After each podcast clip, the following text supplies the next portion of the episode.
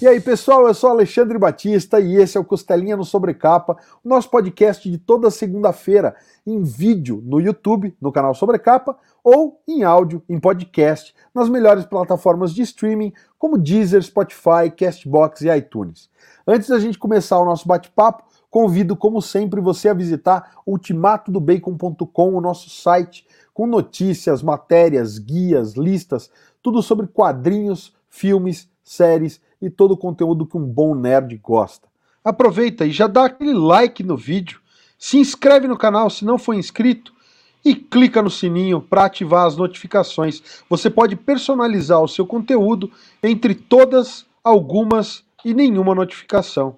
Hoje eu estou aqui para falar com o José Wellington, ou melhor, Zé Wellington, autor dessas HQs que vocês estão vendo aqui atrás de mim, mencionando nominalmente Cangaço Overdrive, que é, eu acho que o carro-chefe da produção do Zé. Então, bem-vindo, Zé. Seja bem-vindo ao nosso espaço, ao nosso canal. É uma honra estar aqui para conversar com você sobre quadrinho nacional. Olá, Alexandre. Grande prazer, cara, estar conversando com vocês, pessoal da Sobrecapa. Né, brigadão pelo convite, fico honrado né, de poder conversar com vocês. É sempre um prazer conversar com a galera que produz conteúdo. Eu sempre falo que muito do que a gente faz, a gente como, como autor, como quadrinista, é, muito do, de onde a gente consegue chegar, a gente deve a esses veículos que ficam produzindo conteúdo, a maioria faz porque gosta, ganha muito pouco e, pô, eu tenho um, um apreço e uma admiração muito grande para todo mundo que faz divulgação. Então é um prazer estar com você hoje. Rapaz, é um, o prazer é nosso, isso eu, falo de verdade, de coração, porque assim, eu conheci é, o, o teu material é, pela internet, pelo Facebook. É, o, o Guabira estava falando um dia na, na, internet lá, postou alguma coisa, e aí falando do Cangaço Overdrive. Eu falei, cara, o título é sensacional, né? Eu acho que, puxa ali, de primeira vem William Gibson na cabeça, Mona Lisa Overdrive, obviamente que deve ser uma referência direta e tal. Eu falei, cara, preciso ler isso. E o Lucas, que é o meu parceiro de bancada, mandar um salve pro Lucas, o flamenguista de plantão que está sempre dividindo mesa comigo, já tinha lido e ele falou: Cara, é bem legal, gostei muito. Vamos, vamos convidar o Zé para conversar sobre quadrinhos. E aí, quando eu entrei no teu site, eu falei: Pô, tem muito mais coisa, né? E aí eu falei: Bom, eu quero ler todas as, as que estavam ali na, na lojinha. Comprei e não me arrependi. Então, quero primeiro mandar um salve para a galera do Ultimato do Bacon, o Diego, o JP e o Lucas, que deveria ter um deles aqui hoje, infelizmente nenhum deles conseguiu uma brecha na agenda, mas para vamos começar falando já de Cangaço Overdrive. É, faz sentido, né? A, a, a, referência direta a Gibson. A gente tem ali um mundo pós-apocalíptico. Eu não quero eu falar, porque senão fica parecendo que a entrevista é comigo. Então fala um pouquinho da HQ, para quem está em casa e ainda não conhece o título, sem spoilers, né? e, e fala da onde veio a ideia de fazer essa mistura, né? Entre uma, uma realidade, né, o sertão nordestino e um futuro distópico aí e tudo mais. Comenta um pouquinho pra gente, por favor. Cara, Cangaço Overdrive é, é uma história, na verdade, que, que começou há muito tempo atrás, né? É uma conversa que eu tive com o Walter Giovanni, que, que, que fez os, o, os layouts da história e que meio que pensou o argumento junto comigo. Né? Ele é um cara que é de uma cidade chamada Limoeiro do Norte, né? eu estou falando de Sobral, no interior do Ceará, é, o Giovanni ele fica numa outra cidade do interior chamada Limoeiro do Norte, que é bem distante daqui, são uns 500 quilômetros de distância. Eu trouxe ele para um evento em Sobral uma vez e a gente conversou e, cara, dois, dois quadrinistas conversando, se ficarem meia hora conversando numa mesa de bar, alguma coisa, muito rapidamente eles vão criar um projeto juntos. E eu e o Giovanni começamos a pensar em algo que a gente poderia fazer juntos. Daí, na época, ele jogou assim, cara, vamos fazer algo com cangaço, né? Porque cangaço é um tema super legal tem gente fazendo trabalho sobre isso aqui, mas eu ainda acho que é muito pouco, que é uma coisa que marcou profundamente o Nordeste e tal, né? E só que ficou aquela ideia na cabeça. É, tivemos essa conversa e o tempo passou, acabou não rolando, né? O Giovanni trabalhando para o mercado americano, fazendo um monte de coisas. Eu comecei a fazer outros álbuns no meio do caminho. Fiz Quem Matou o Ninguém, primeiro álbum. Depois fiz os dois Steampunk Ladies, deve falar sobre eles daqui a pouco também. Né? E assim, no meio desse processo, antes de voltar a falar com o Giovanni sobre o Cangaço Overdrive, eu comecei a conversar com uma pessoa daqui de Sobral, que era o Wesley, e eu tava viciado, cara, em Samurai Jack. Olha onde é que começou isso, cara. Samurai Jack trazendo o Cartoon Network.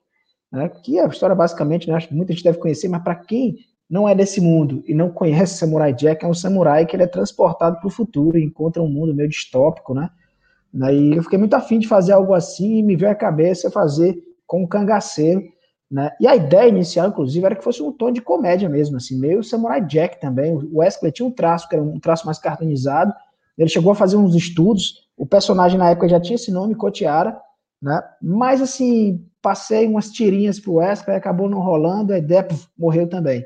Né? E aí o Giovanni volta a conversar comigo, né? E, e falar, ah, cara, lembra? Anos atrás conversamos sobre fazer algo sobre cangaço, vamos fazer, né? E, cara, assim, eu já tava num, numa, numa vibe, assim, de ficção científica muito forte, sabe? Assim, é, eu comecei essa relação com a Draco, que é a editora que publica os meus trabalhos, que é uma editora que é conhecida por trabalho de ficção científica e de fantasia, e, e já vinha mergulhado também participar de antologias, de coletâneas, tanto de quadrinhos como de literatura nessa área, né? E eu joguei para ele a ideia, cara, o que é que tu acha da gente fazer um quadrinho de cangaço mas a gente também colocar alguns elementos de ficção científica, né? Tinha feito Steampunk Ladies, que era uma mistura de faroeste com ficção científica, né?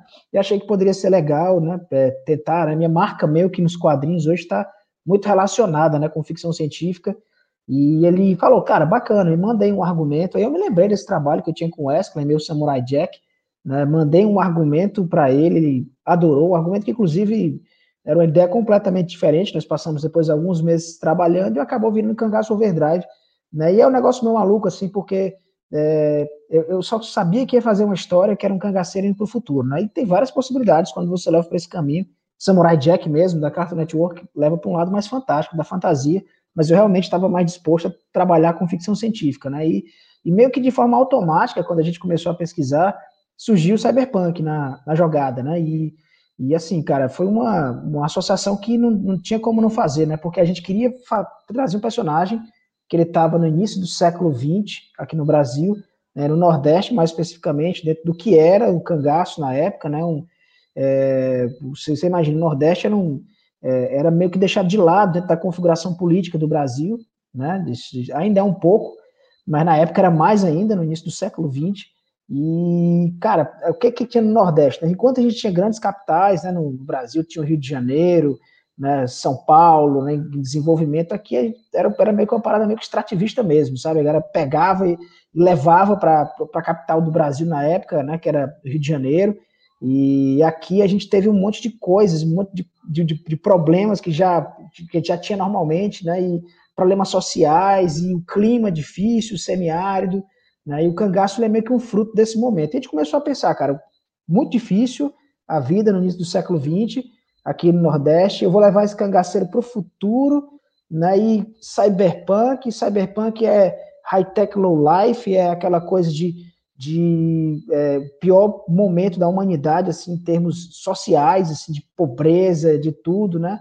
E começamos a pensar que era, tinha até uns paralelos interessantes, assim, sabe? De pegar o que o, o, Nordeste que era desbravado pelos cangaceiros, né, especificamente aquele Nordeste mais do interior mesmo, né, com o futuro. Né, e a história começou a se, se, se desenvolver nesse sentido. Né, e o que é que se tornou o Cangaço Overdrive, só fazendo uma breve sinopse para voltar para a sua pergunta também, é, é, um, é uma história né, sobre um cangaceiro que ele morre é, nesse início do século XX, no auge do cangaço, né, travando uma, uma, uma, uma batalha aí com um perseguidor dele, um coronel, cara lá que participava das volantes, liderava volantes na época, né?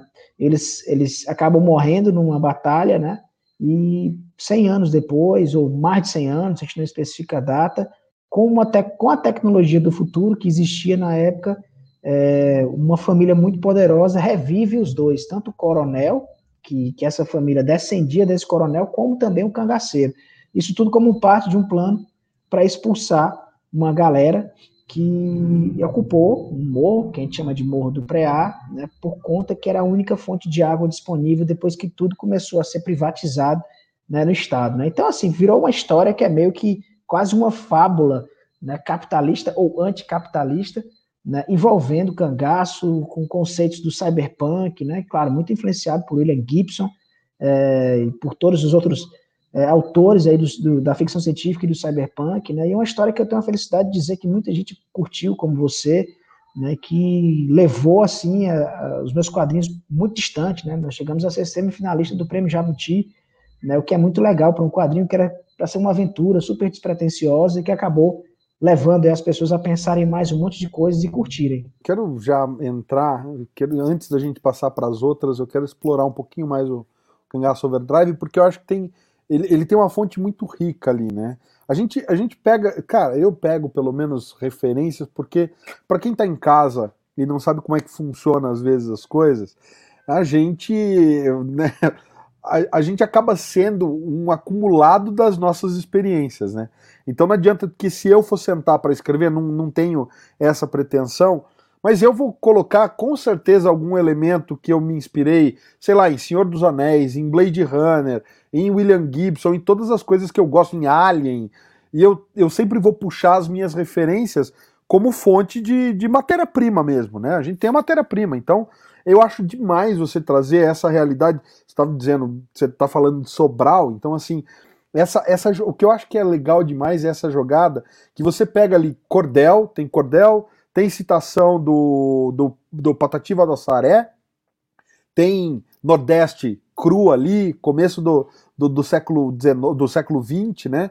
E a gente tem referências que a gente puxa ali do o Demolidor, não o da Marvel, o Demolidor do, do, do, do Sylvester Stallone com Wesley Snipes de vilão. Você tem referências, pô, aquela cena do Cotiari acordando no, na, na, na caixa isso aqui é tipo, lembra muito o traço do Geoff Darrow para os storyboards do Matrix, né? Que ele fez algumas artes conceituais de Matrix e tal, ou mesmo por Hard Boil do Frank Miller. Então, assim, dá para ver que tem uma, uma, uma, vasta e uma riquíssima fonte de coisas ali que você usou, mas é aquela chacoalhada que você dá e entrega uma coisa que é Brasil, é, é tipo é totalmente autoral e é sensacional. Quem não leu, não leu ainda, corre para ler porque é muito legal.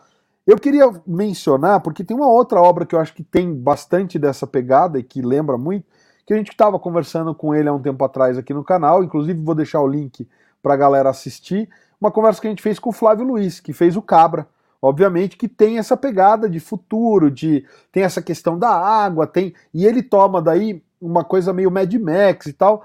E, e é bacana você comentar que o projeto nasceu com uma pegada mais de humor, porque o Flávio Luiz ele vai muito para esse lado de humor. Ele tem coisas pesadíssimas, né? Por exemplo, tem o padre lá que tem uma relação com crianças e tal, é um padre pedófilo horrível e tal.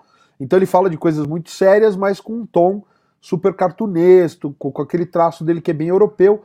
E o Cangaço Overdrive é outra coisa que não tem nada a ver. Então, assim, quero tocar nesse assunto, porque tem muita gente que compara as duas obras sem ter lido, e que é, infelizmente, uma, um fato na internet hoje em dia, a galera não lê, não sabe do que se trata e daí comenta sem ler e fala bobagem. Então eu queria aproveitar e comentar isso, dizer que bom que você se afastou do humor, porque o humor que tem ali é um humor meio cômico americano, né? Você tem alguns alívios cômicos, mas a pegada dela é realmente de uma de uma HQ, não de super-herói, mas ela tem essa linha de um cômico americano, realmente uma, uma levada mais, né, uma, uma pegada mais de aventura é, não é pra, Realista, jovem, né? jovem, jovem adulto, né, que eles usam Sim. agora o termo.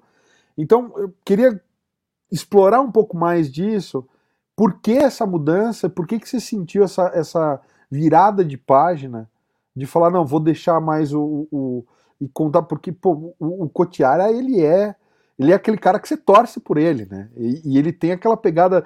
Tem os implantes que eu acho muito legal, isso dela dela destravar o que estava travando ali na programação dele quando ele volta. Tô dando um pouco de spoiler aqui, mas é muito legal você ver isso, né? Ele vira é quase um super saiyajin ali, né? Porque ele tá tem uma, uma trava aqui travando, né, meu estilo de luta, isso, aquilo, agora destravou, agora eu vou com tudo. Então, pô, é legal demais. Por que que você fez essa mudança, Zé? Por que que você realmente sentiu que era necessário mudar para esse estilo? Cara, assim, primeira coisa, né, é por conta do, do desenhista, que é o Giovanni, né, que é, quando eu levo para o Wesley, era o cara que era cartunesco, né, quando o Giovanni veio pro projeto, cara, eu olhei para aquilo, né, pro tema da história, essa coisa do deslocamento temporal, achei super legal, mas eu olhava para a história que eu tinha e falava, cara, isso aqui não tem como o Giovanni desenhar, é o cara que desenha para o mercado americano, é o cara que passou muitos anos desenhando Red Sonja, né, aquela é, personagem feminina do universo aí do, do, do, do, do Conan. né? E assim, ele tem um traço assim, inclusive mais brutal, né? Ele é ele gostava de coisas também mais, reali, mais realistas, né? Inclusive assim, uma, uma coisa interessante é que uma das primeiras referências que te tinha assim, de tema assim, era fazer uma coisa tipo Afro Samurai, sabe assim, ser violento para dedéu assim. E a galera ia ficar super poderosa mesmo, tipo os dois personagens pularem no ar meio anime, saca? E se, se fatiarem. Só que depois é, a gente foi é, pisando assim mais no chão, vendo que tinha alguns temas sérios que a gente podia trazer para a história, né? Então assim, nesse processo de conversar com o Giovanni, a gente foi revendo as referências e foi vendo que é, era um material, cara, que tinha como trazer algumas discussões muito legais, né? E assim, você falou muito bem do trabalho do Flávio Luiz, que inclusive foi um dos trabalhos que eu li, né, quando estava na fase de imersão do Cangaço Overdrive. Óbvio que apareceu o trabalho do Flávio, que eu já conheci o Cabra, não tinha lido ainda, durante o processo de imersão, tomei contato com a obra dele, né? né inclusive, assim, gosto muito de corrigir muita gente. Fala, você fez isso pela primeira vez. Eu disse, não, tem o Flávio Luiz, né? Que fez isso. E, nas, e até mesmo, assim, se você for ver no mundo do cordel, já botaram Lampião no inferno, já mandaram para o futuro, já mandaram para o espaço, né? Então, essas misturas elas já tinham acontecido. Né? E assim, é, de, alguma forma não importa, assim, cara, quem fez primeiro, né? As referências estão, estão aí. Uma coisa que eu gosto muito do Cangaço Overdrive, inclusive, é que é uma salada de referências, assim. É, inclusive, assim, um dos grandes, é, grandes referências assim, que a gente tem para a história, assim, que nem é quadrinho, nem é literatura, é o da Lama ao Caos do Chico Science, né? O álbum que ele lançou em 94, né? Que o Chico ele, ele se propõe nesse álbum a dialogar com a história regional, com as tradições de Recife da época, né, lá em Pernambuco, né, mas ao mesmo tempo ele sente que o que vem de fora, tudo aquilo que ele consumia dentro do rock, dentro do pop, do cinema e tudo, aquilo tudo era válido ainda para que ele construísse, né, a história musical dele, que ele faz lá no Da Lama ao Caos, tanto que o maior símbolo, né, é uma, é uma parabólica enfiada na lama, porque você está na lama ali de Recife, né, do, do, dos mangues, mas ao mesmo tempo você está captando o que vem de fora Cangaço Overdrive ele bebe nisso aí também, né? Ele é uma mistura de uma série de coisas. Você vai encontrar talvez um pouquinho do Afro Samurai lá, do, do Samurai Jack, mas vai encontrar o Patativa do Assaré, você vai encontrar o Chico Science, né? E a gente foi fazendo essa brincadeira, cara. Foi, pô, foi divertido demais o processo de imersão, de construir a história, sabe?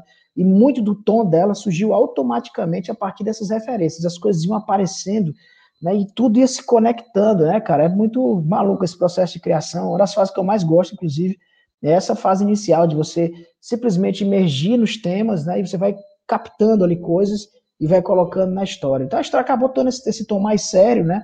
Não para se diferenciar de ninguém, mas foi porque rolou, simplesmente aconteceu. As referências foram aparecendo, a gente foi colocando, né? E é isso, né? Acabou se tornando o que é a Cangaço Overdrive. Eu quero complementar isso que você falou, Zé, porque eu acho que tem, é, para mim, para mim, eu, Alexandre, então se alguém que está assistindo discordar, deixa aí nos comentários, mas para mim eu acho que uma coisa que resume muito o que é a produção artística brasileira como um todo é essa mistura de coisas, né? Desde, sei lá, desde o nosso parnasianismo na, na, na, na poesia, na literatura, passando pela Tropicália, passando pelo Mangue Beat, pô, Chico Science foi um mestre de fazer isso, que é essa questão, né? A gente querer, quando, quando o pessoal, pelo menos a mim, essa questão de querer se fechar como se o Brasil fosse um país isolado do resto do mundo. Não, a gente está aí com referência dos Estados Unidos, do Japão. Olha, desde os anos 90 com a Conrad trazendo mangá, o que virou o mercado de mangá no Brasil, né? O que é o nosso consumo de seriado, Marvel bomba nos cinemas, a gente tem uma das maiores bilheterias fora dos Estados Unidos, é aqui na China, por conta da nossa população e porque a gente tem esse interesse. Então eu acho que é, é, é muito sábio da tua parte, como roteirista, como autor, assumir essas referências e realmente tratar, porque é uma coisa muito nova, quer dizer, aquela tomada do Morro do Preá é uma coisa que tem muito ali, sei lá, do filme do Tropa de Elite, aquelas coisas de, de, de, uma realidade muito brasileira da disputa, sabe? A polícia contra a galera da favela e aquela coisa meio militarizada. Você vê a, alguns caras tentando fazer o que é certo.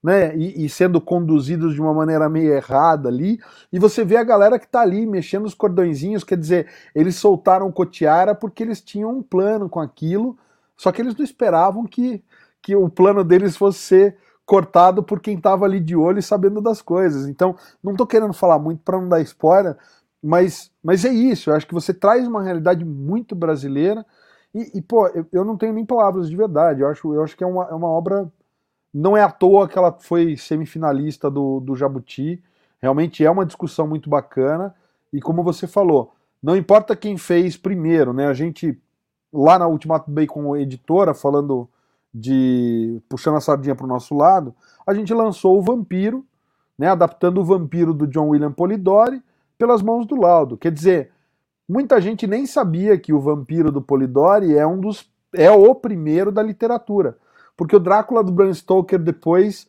fez muito mais barulho porque levou um pouquinho além. Então eu acho que faz parte do, dos bons autores também levar um pouquinho a jornada, né? Estamos gravando isso aqui no dia 4 de maio, dia de Star Wars, e tá aí o Jorge Lucas que não me deixa mentir, né? Nenhum dos elementos de Star Wars era novidade. Ele bebeu de diversas fontes para poder escrever aquilo. Então, eu vou deixar você falar alguma última coisa que você queira falar de, de Cangaço Overdrive e vou passar depois, já vou fazer uma ponte direta para Steampunk Ladies. Tem algum outro com complemento que você queira fazer de Cangaço Overdrive?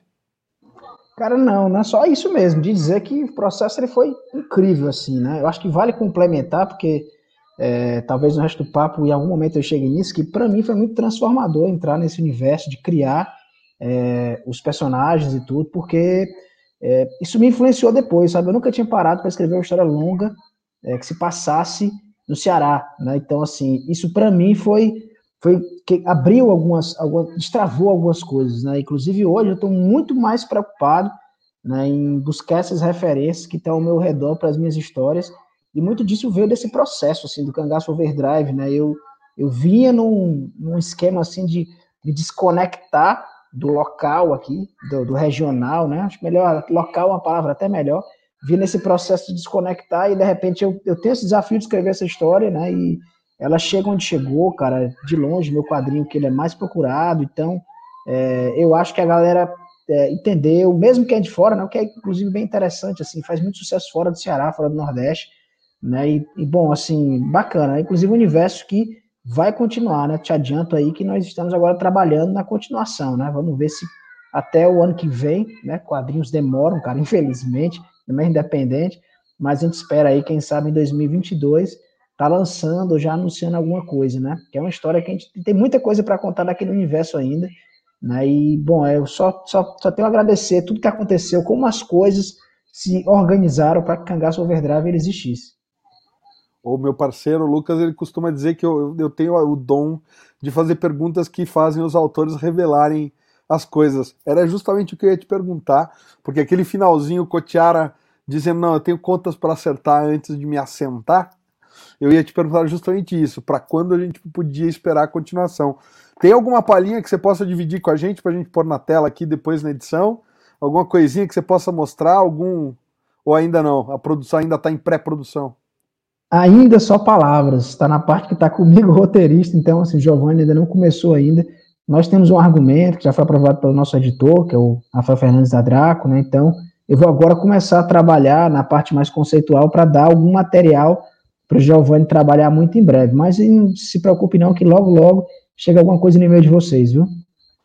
Bacana demais. Vamos lá. Vou, vou puxar já então para Steampunk Ladies, porque é, é, é, engraçado, cara. É, é, um, é um universo que a gente sempre pensa. Cyberpunk, steampunk, todos retropunk, todos os gêneros punk, parece que quem gosta de um não tem como não gostar do outro, né? Então, a hora que eu vi que as outras HQs tinham essa pegada, tirando o, o João Ninguém, que, mas que ainda tem um Manner Punk ali, né? O, João, o, o Quem Matou o João Ninguém é um Manner Punk, de certa forma. Mas falando de Steampunk Ladies, legal demais essa mudança que você faz da primeira para a segunda. Porque o primeiro é bem um faroeste mesmo, nos Estados Unidos, ele tem aquela coisa de, de steampunk, né? Localizado no, no, no, no Velho Oeste. E aí, de repente, você migra para Europa, e aí ele perde aquela cara de, de steampunk no Velho Oeste, e ele ganha aquela cara de steampunk de fato, revolução industrial e tal, aquela né, pré-revolução industrial, ali aquele vérticezinho. Então, assim, primeiro de tudo, quão, é, quão grande é o universo de Steampunk Ladies? Você é, já está pensando em mais aventuras em outras localidades? Porque da forma como termina o, o Choques do Futuro, o grupo meio que você está você tá quebrando o grupo e abrindo um leque. Então, antes da gente falar da HQ, eu quero saber das continuações já logo de cara. Você tem ideia de continuar o projeto de Steampunk Ladies? Porque eu acho que é um, na minha opinião aqui, é um universo riquíssimo, assim. Cara, temos sim. É, hora, meu planejamento para Steampunk Ladies são quatro volumes. Né? Há uma brincadeira que a gente faz é, em cada volume. Né? O primeiro volume se chama é, Vingança a Vapor e o, e o, segundo se chama Choque do Futuro. Né? E aí tem assim, né? Você, você adiantou bem, né? O, o, steampunk ele é um subgênero do cyberpunk que a gente já comentou aqui do Cangaço Overdrive, né? E o próprio steampunk ele depois ele vai ter outros subgêneros também, né? Então tem um próprio steampunk, né? E o steam ele faz muita relação com essa coisa da de máquinas movidas a vapor, né, da Revolução Industrial. A máquina a vapor é muito importante, a segunda Revolução Industrial, da virada do século XIX, século XX. Né, e quando a gente vai para Choque do Futuro, a gente começa a apresentar alguns elementos elétricos, por isso que o nome Choque do Futuro existe, porque é um, é um choque que está acontecendo ali com as tecnologias, mas ao mesmo tempo tem um choque da eletricidade mesmo. E eu ainda quero brincar ainda com mais dois subgêneros, né, porque esse, a gente tem o steampunk no Vingança a Vapor, esse choque do futuro, ele brinca com elementos do que a gente chama de Tesla Punk, né, que é o, o steampunk já com elementos elétricos, e eu estou muito afim de fazer mais dois, que seria um é, Diesel Punk, que seria na Primeira Guerra Mundial, né, que a gente tem a evolução das máquinas movidas a diesel, principalmente, e ele tem um quarto que é o Atom Punk, né, que seria relacionado à energia atômica, né, energia nuclear, né, é, coisas é, nucleares, né? Então, assim, só te adiantando, assim, minha ideia é essa, né? Eu tenho já um conceito para o terceiro volume, né? Que quem, quem lê o segundo vai ver que a história ela se caminha para a Primeira Guerra Mundial, né? Então a gente iria fazer uma história de guerra, né? E, e, e Steampunk Ladies eu, eu, imagino muito dessa forma, assim, sabe? De cada história ela tem uma cara diferente da outra, assim, né? Elas vão ter as mesmas personagens, a Suya Rabiosa, avançando no tempo, né? Mas cada história ela tem uma cara, um cenário, uma trama diferente. Então, se a gente tem uma primeira história que se passa, passa no faroeste americano, a segunda vai para Londres vitoriana, e a ideia é que a terceira história a gente esteja no meio da Primeira Guerra Mundial na Europa e que a gente construa um quadrinho de guerra, inclusive usando todos os, os é, é, toda a estrutura de uma história de guerra mesmo. A história que eu tenho hoje em mente é essa, né? e a Atom Punk provavelmente na Segunda Guerra Mundial. Então, seria mais ou menos esse o caminho, né? Então, está construindo, inclusive, né? Eu amo demais os personagens, amo demais esse universo, né? E só que assim, a realidade de produção no Brasil, ela é, ela é muito maluca, assim. Eu eu, eu, eu, eu, eu, eu venho tentando sempre meio que intercalar Steampunk Ladies com outros trabalhos, né? Para poder abrindo espaço e abrindo aí, é, abrindo frentes, né? chegando a fãs de estilos diferentes a partir desses quadrinhos. Né? um quadrinho que eu estou lançando depois de. Meu quadrinho que eu estou lançando esse ano, inclusive, é totalmente diferente de tudo que eu já fiz também. Né? Então, assim, Steampunk Ladies 3 é uma história que eu estou guardando, né? Estou amadurecendo com muita calma, porque tem temas aí. Né? Desde o primeiro, a gente vem mexendo com essa coisa da representação feminina, e é um, é um tema que eu tento é, falar com muita delicadeza, especialmente por ser homem, né? Um homem contando essa história né? E porque também eu tenho um carinho muito grande por esse universo, então a gente está fazendo ele crescer de uma forma, forma mais legal possível, da forma mais organizada possível. E para o terceiro volume, a ideia é realmente dar uma expandida. As personagens elas vão é, encontrar novas pessoas, a gente vai expandir aquele grupo né, que já se expande no 2, né, que começa muito. O primeiro volume, basicamente, tem cinco personagens no primeiro volume, né, que são é, cinco, não, seis personagens, são as duas protagonistas e quatro é, antagonistas que aparecem lá, né? Quando a gente vai para o segundo volume, né, o universo já se expande, o grupo da, das meninas ele aumenta, a gente tem também um grupo de vilões aumentando também, e é uma história que eu, que eu imagino como sendo a minha história de universo, né? Não tem essa preocupação com o Cangaço Overdrive, com os outros trabalhos, de, é, de pensar, assim, histórias, vários spin-offs. Cangaço Overdrive vai ser muito focado no Cotiara, mas Steampunk Ladies eu já vejo como uma coisa que a gente consegue é, jogar as personagens para lugares diferentes e aí somar outras personagens, e é isso que a gente vai fazer a partir do terceiro volume. Muito bacana. Eu achei interessante você falar da, da representatividade né, feminina, porque eu ia te perguntar justamente isso. Teve algum tipo de trabalho que você fez ou algum tipo de pesquisa que você fez ao longo das edições? Porque na minha, na minha experiência como leitor, eu senti uma diferença grande entre o primeiro volume e o segundo. Não, não que o primeiro segundo, que o primeiro volume seja ruim, não é isso. Mas ele tem muito mais uma estrutura comum de HQ, da forma como a gente vê a representação feminina na HQ, e no 2 parece que é uma representação mais aprofundada e mais preocupada com certos elementos.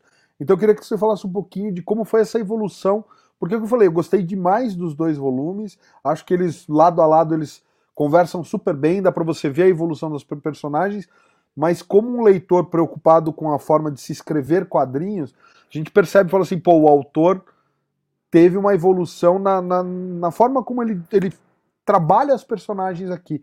Como é que você trabalhou isso, Zé? Cara, com certeza isso aconteceu, sem dúvida nenhuma. Né? O primeiro volume é, é um volume que a gente fez cheio de boas intenções, mas eu, eu reconheço que tem muita coisa que se eu fosse fazer hoje eu faria completamente diferente, né? Nós acabamos optando, né? né? E eu eu não gosto de responsabilizar uma pessoa só, sou autor também, então trago para mim, né? Nós optamos, até pelo estilo de desenho, ele seguiu o padrão norte-americano, então em alguns momentos eu acho que a gente poderia ter feito as personagens menos é, sexualizadas, né? E, e isso foi, veio muito do processo né, de trabalhar com a galera, todo mundo envolvido com o mercado americano, né? E esses tiques acabaram passando para o quadrinho né? E eu, se eu pudesse fazer, a gente com certeza é, faria diferente isso. Né? Inclusive, tem, muito, um planos assim, de um dia poder voltar essa edição e fazer essas, essas pequenas correções. Né? Mas assim, a boa vontade ela, ela realmente existia de se contar uma história que falasse né, sobre representação feminina. Né? Eu tinha acabado de fazer, assim, fazia um ou dois anos, quando eu comecei a pensar em Steampunk Ladies, o primeiro volume, um curso né, é, com a Christy Blank, que um curso inclusive feito online, né, mas fora do país, isso 2012, 2013 ou antes, que falava sobre gênero nos quadrinhos, então eu estava com a minha cabeça mexidíssima, né, entendendo que muita coisa precisava mudar e construir uma história muito de, dentro desse sentido, assim, né, de tentar desconstruir isso, mas eu reconheço que poderia ter sido muito melhor e, e, e o elemento, assim, que eu acho que, que faltou na época e que ele chega no volume 2 e ele promove uma mudança, essa mudança que você disse que você sente, é o fato de a gente envolver meninas no processo, cara. Isso aí, né? Eu digo que é, talvez seja o principal problema do volume 1, são só são vários caras contando história e não tem como, assim, sabe? Quando a gente vai para o segundo volume, a desenhista principal é a Sara Prado, né? Então é uma outra outra pegada, uma outra visão sobre as personagens. Né? Você vê que um dos desenhistas do primeiro volume ele volta no segundo volume, que é o Wilton Santos, mas ele também volta, né?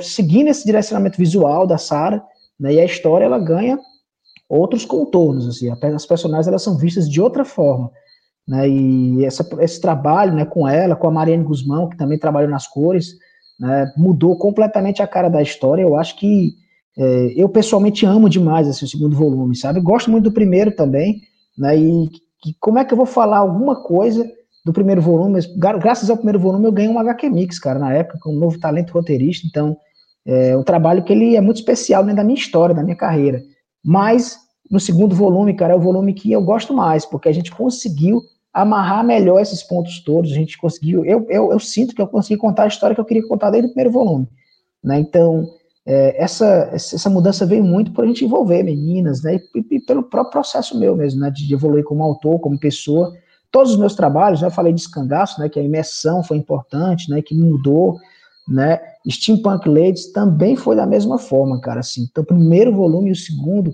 eles mexeram profundamente em mim como autor e como pessoa, né, demais, né, eu, eu inclusive acho que não tem graça trabalhar uma história, eu trabalhar uma história, se não for para ela me mudar alguma coisa, né, se não for para ela deixar alguma coisa, alguma marca em mim, essas histórias deixaram marcas muito fortes, me fizeram repensar como pessoa mesmo, né, e eu acho que eu digo que no segundo volume eu estava com o meu lado autor, ele estava mais antenado com o que a gente queria contar, e a gente teve essa, essa força né, e essa presença importantíssima né, da Sara e da Mariane no, no trabalho, né, que realmente ajudaram a gente a chegar onde a gente queria chegar desde o começo. Eu acho bacana demais. O, primeiro volume, uma coisa que me pegou logo de cara, é esse design dos personagens, porque a gente tá lendo ali o que é um faroestezinho normal, na primeira página, segunda, e aí você tem aquela cena sensacional da mandíbula do cara, né, que ele para a bala com a boca, e você tem algum tem a mandíbula, o outro tem né, metralhadoras no peito, e cara, aquilo ali se, é, é, é sensacional, porque é a, a, a, forma de pegar o leitor de fato pelo estômago. Falar, cara, se ainda não estava convencido pelo título e pela capa, tá aí, entendeu? Já tá aí na cara, esse é o tom da história. E eu acho muito bacana essa coisa do, do Velho Oeste, aquela sequência toda no trem. Tem, ela tem muita ação, ela passa muita adrenalina na leitura. E eu acho que é o que um leitor que vai atrás de um título desse está esperando, né? É aquele grande momento de batalha épica, de troca de soco e tiro e tudo mais, e explosão. E ele tem, de fato, essa coisa da, da, da rabiosa, né?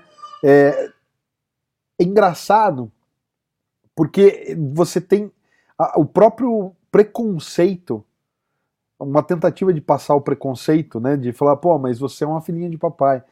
E aí a Su fala assim, não, cara, eu sou mais do que isso.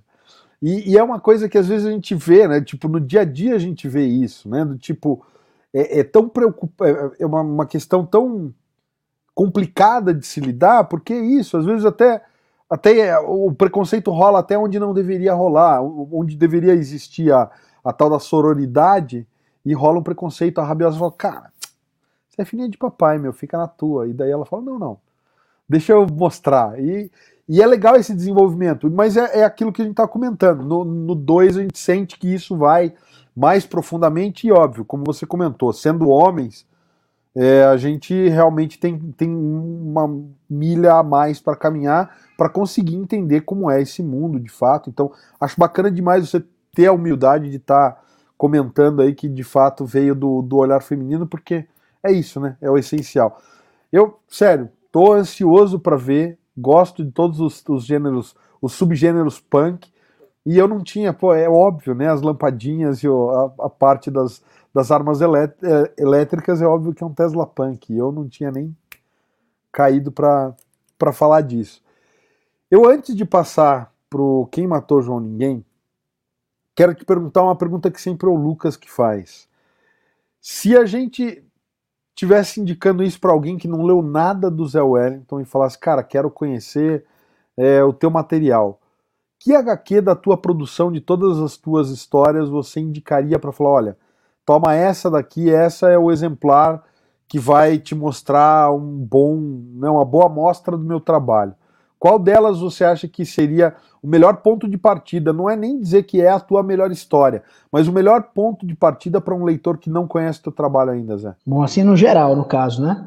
É, cara, assim, se eu fosse pensar assim rápido, dar uma resposta rápida, talvez eu falasse de Cagaço Overdrive, por onde ela chegou, mas, assim, é, eu primeiro, eu gosto de falar que seria um depende, talvez, assim, eu precisaria saber qual é a vibe da pessoa, né? Uma coisa que eu me orgulho muito, assim, do que eu estou construindo, eu não tenho tanta coisa ainda lançada, mas já tenho algumas coisas, é, de como os trabalhos, eles, eles são diferentes entre si, né, de alguma forma, e eu, eu Cangaço Overdrive talvez fosse uma resposta mais lógica, mas ao mesmo tempo é, conhecer a pessoa que ela gosta poderia talvez fazer que eu indicasse outra coisa, né? Os dois volumes de Steampunk Ladies, né? Principalmente o primeiro.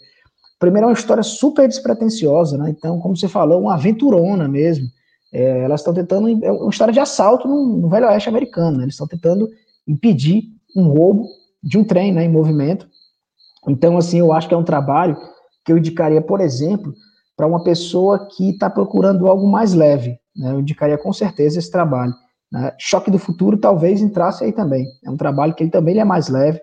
Né? O Steampunk Ladies é feito para ser uma história despretensiosa. Né? Eu, só como curiosidade, é, eu tinha feito Quem Matou o João Ninguém um ano antes de lançar Steampunk Ladies, né, e, pô, assim, foi um trabalho que eu acho que ele é muito denso, né, ele tem 96 páginas, eu ainda não consegui fazer outro álbum de 96 páginas, estou lançando esse ano, um outro álbum, né, que é o Luzia, que a gente pode falar no final, que ele tem 86 páginas, né? Mas os dois Chimpanzés têm 66 cada um, né? Então, assim, foi uma coisa maluca, era o meu primeiro álbum, e eu me meti a fazer um álbum de quase 100 páginas, parece muito pouco para quem está acostumado com o mercado americano, né? Porque você lê né, quatro histórias, às vezes assim, junta quatro, cinco histórias, é 20 páginas mais ou menos, um quadrinho dos Estados Unidos, ele dá, dá, dá 100 páginas, né, mas para a realidade aqui do Brasil, né, para as dificuldades que a gente tem para produzir, 100 páginas é uma baita de uma jornada para ser feito, né. Eu comecei com um álbum de 96 páginas, eu venho fazendo fanzinho durante 10 anos da minha vida, histórias curtinhas, 8, 10, 12, 20 páginas, eu queria provar que eu conseguia fazer uma história maior, eu meti na história de 96 páginas e acabei criando uma história muito grande, assim, que quem matou João Ninguém, por, por exemplo, seria um quadrinho que eu indicaria para uma pessoa que ele tem um carinho muito grande com o gênero de super-herói, que já está acostumado a ler quadrinhos. Eu indicaria quem matou João Ninguém, provavelmente essa pessoa gostaria. Mas os Ladies, por exemplo, seriam quadrinhos que eu indicaria para aquela pessoa que, cara, estou começando agora, né? É, então, então pega isso aqui, né? Como Cangaço Overdrive eu acho muito denso, talvez, para um leitor que vai ler pela primeira vez. Ele talvez nem entenda, fique meio perdido. Ele também é um quadrinho que é para aquelas pessoas que gostam de leituras mais densas. Então tem muito isso, sabe, cara? Dependendo de quem seja a pessoa com quem eu esteja conversando, né? Eu vou tentar sacar o que, é que ela quer. Isso acontece muito em evento, inclusive estou na CCXP, da pessoa chega lá, cara, vi aqui as capas dos teus quadrinhos, achei super legal. Qual que você me recomenda, né? Eu normalmente pergunto, me diga o que é que você costuma ler, mais ou menos. O cara, não, lê o super-herói. Aí eu apresento Quem Matou de Ninguém, às vezes Cangaço Overdrive. Aí o cara, não, tô começando a ler agora, eu quero uma coisa mais leve e tal. Aí eu já mando Steampunk Ladies. Então tem muita essa história, viu? Resposta perfeita. É, a gente gosta quando, quando o autor fala justamente isso. Fala, cara, depende do que a pessoa tá, tá querendo ler. Porque eu, eu concordo com você. Eu acho que, de fato, para mim, o Steampunk Ladies número 1, um, o Vingança a Vapor, ele é, de fato, mais. É, é a porta de entrada, é o mais acessível para quem está acostumado a ler essa coisa que é muito público aqui do Sobrecapa é esse, né? A galera que curte ler Marvel, DC, a gente fala muito né, de, de história de super-herói. E apesar do Quem Matou o João Ninguém ter, ter mais essa relação com o super-herói, mas eu acho que ele é um pouco mais difícil daquela aventura que é o Steampunk Ladies 1, que é uma aventurona e tal, e, e especialmente para quem gosta daí de, de western e tal, putz, tá super bem servido. Uma história muito bacana. E aí, com essa resposta do jeito que eu achei que viria, fiquei feliz que ela veio da forma como eu esperava. Quero falar de quem matou o João Ninguém, porque te confesso, é uma obra, ela é densa, cara. Ela é densa. Eu não, eu não achei. Quando eu comecei a ler aquela pretensão do leitor de querer imaginar o que, que é que o autor escreveu, né? Ele quer adivinhar a história pela capa e pelo título. E aí eu comecei a ler e eu falei, ah, tá, né? Você começa a tentar imaginar para onde a história vai, como é que a história vai se desenvolver, e você quebra a expectativa ali em tudo e todo o tempo. Quer dizer, é, qual é a origem do, do, da história? Porque assim, é, é um cara que curte super-herói, então a gente fala, será que tem um pouco do Zé ali, um pouco autobiográfico em alguns trechos?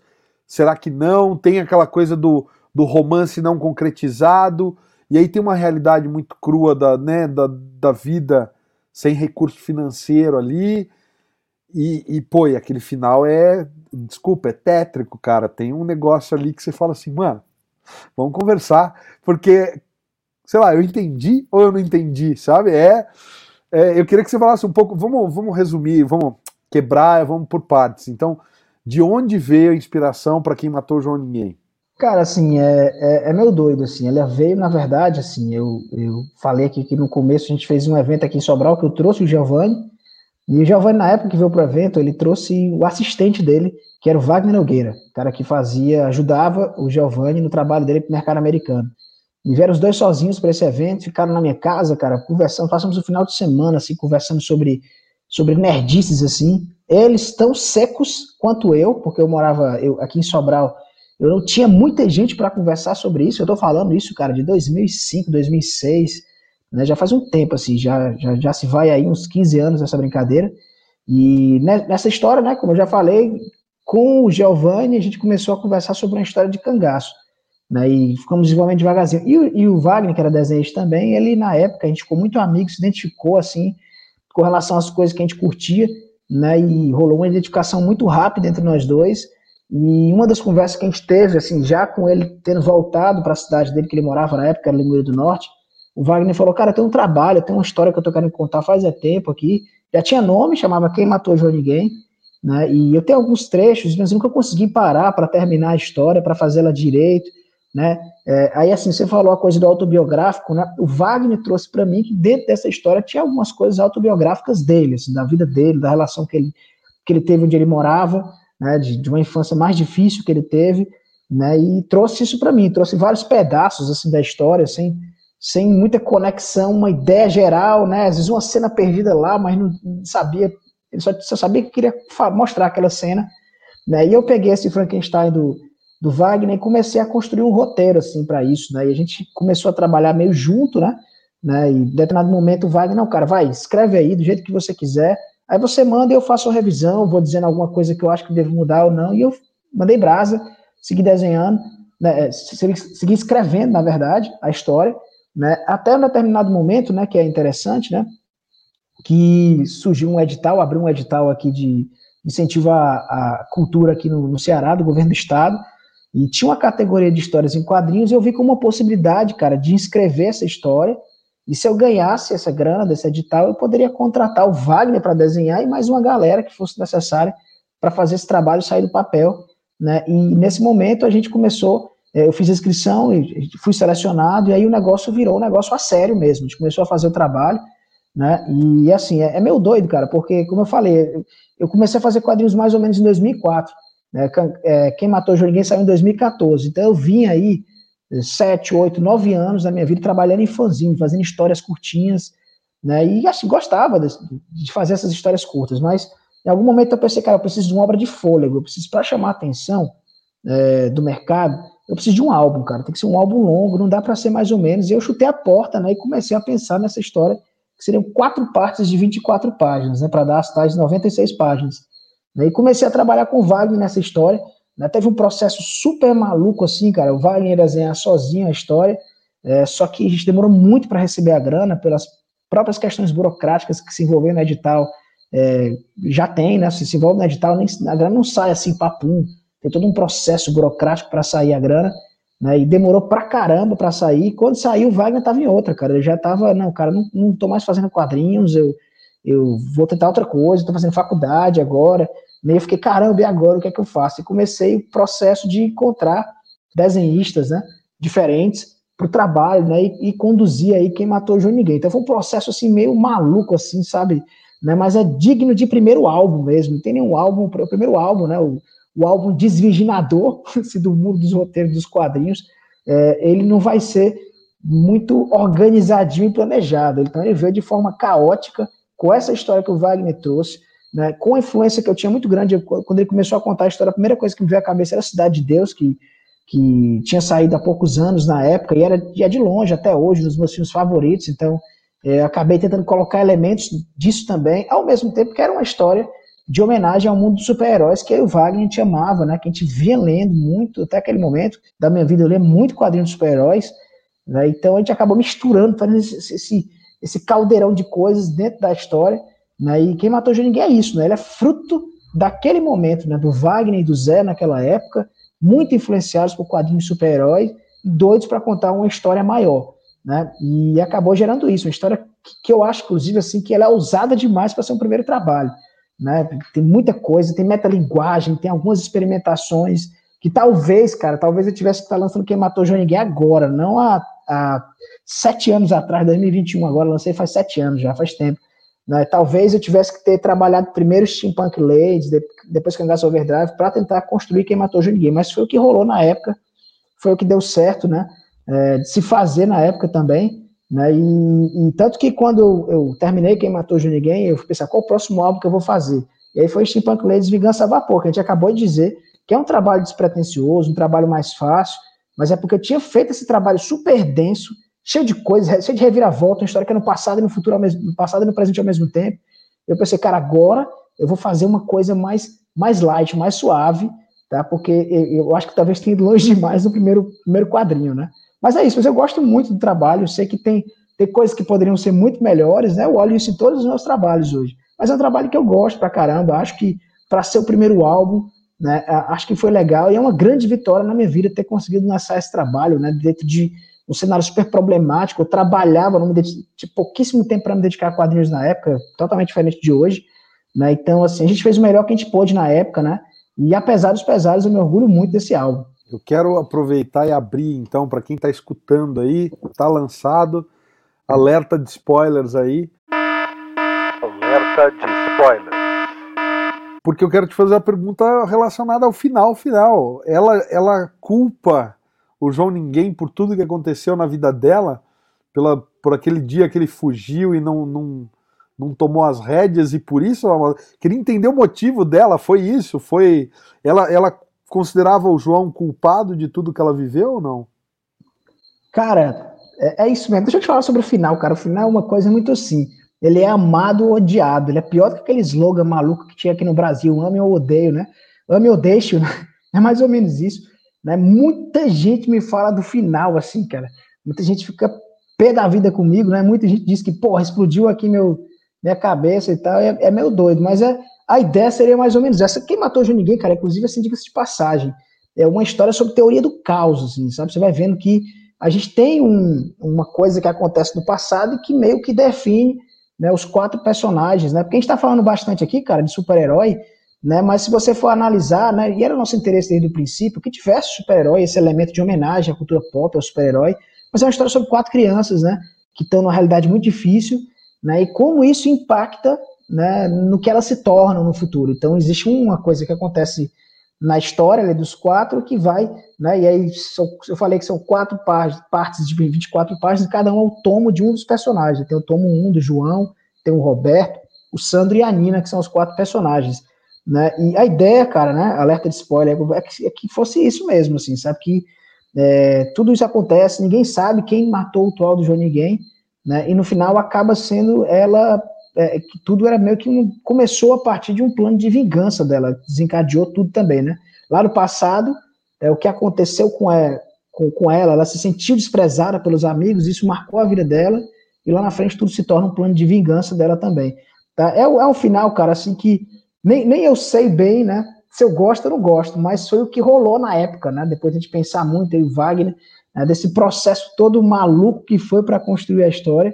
Mas a ideia desde sempre é que quem matou João Ninguém fosse realmente uma história sobre teoria do caos, como você mexer uma coisinha aqui, ela vai desencadear uma série de coisas. E é uma grande história sobre teoria do caos. Olha, vou te falar como leitor, Zé, que sem esse final, ela pode gerar uma leitura errada, né? Até de um leitor, pô, eu leio o quadrinho tem 30, sei lá, melhor não falar para não revelar a idade, mas a primeira leitura da HQ, você fala, tá, é legal, ela parece que você. Eu fiquei na primeira camada, juro pra você.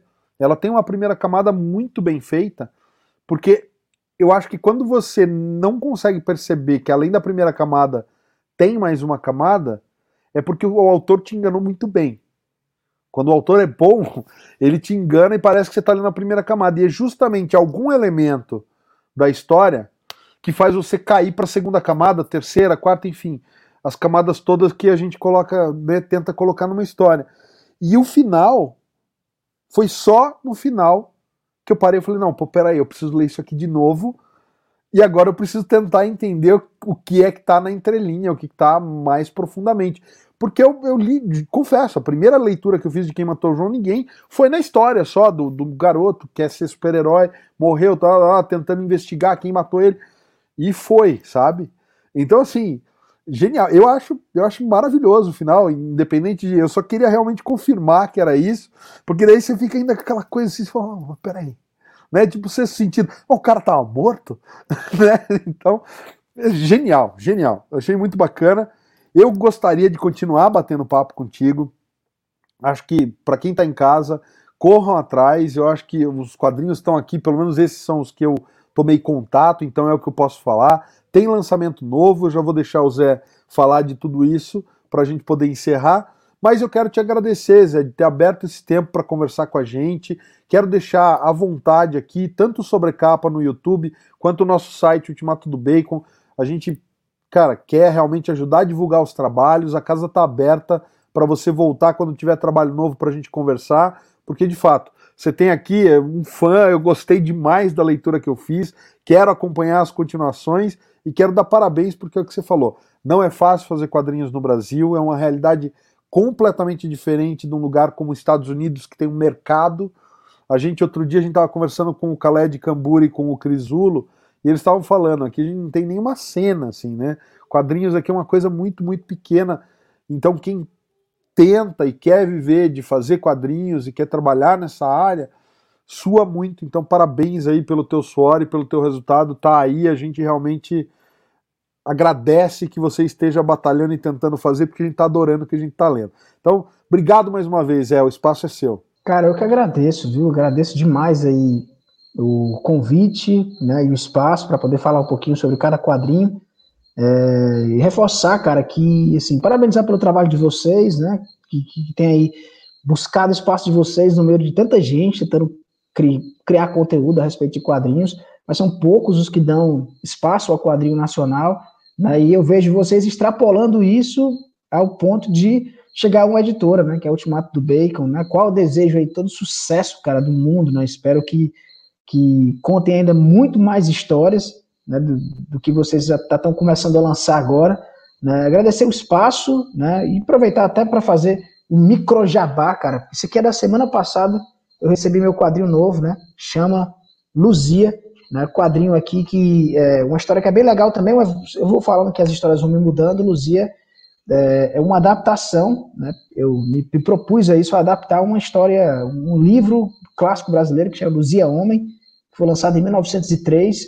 Ele é lançado por um cara daqui de Sobral, um autor sobralense chamado Domingos Olímpio, então eu tinha um carinho muito grande pelo livro, e um dia me coloquei o desafio de fazer essa adaptação para quadrinhos dele pela primeira vez, né, uma história sobre uma retirante, né, que sofre assédio aí, isso no meio do século XIX, né, e, pô, cara, uma história que muda completamente diferente das outras que eu já fiz agora, é um drama histórico, né, e dizer para quem quiser depois, quem quiser conhecer, tá bem aqui embaixo, ao meu dedo, bem pertinho aqui, tem minha arroba do Instagram, que é minha arroba no Twitter também, que é Zé Wellington, meu site é zéwellington.com, tem esse trabalho e todos os outros para quem quiser depois conhecer, né, no meu Instagram eu falo sobre várias coisas, costumo dar algumas dicas para quem quer escrever. Inclusive, recentemente fiz um curso todo pelo Instagram, ele está disponível lá nos destaques lá do perfil sobre como escrever roteiro para quadrinhos. Né? E no mais é isso, cara. Obrigado pelo espaço. Foi um prazerzão bater esse papo contigo, né? Sempre legal conversar com alguém que realmente lê os teus trabalhos, que entende detalhes. Não é sempre que isso acontece, tá? Então, obrigado pelo espaço. Fiquei muito feliz de estar aqui com você hoje, Alexandre. Como eu falei, cara, o prazer é, é nosso. De verdade, brigadão e, e volte mais vezes. Valeu, voltarei com certeza. E a você que acompanhou esse papo até aqui, a gente agradece mais uma vez a sua audiência. Não esquece de visitar ultimatodobacon.com, a gente tem mais conteúdo por lá. E quem está no Sobrecapa no YouTube, não deixa de conferir os outros vídeos do canal, clicar no logo do Sobrecapa para se inscrever se não for inscrito. E até a próxima, galera. Valeu!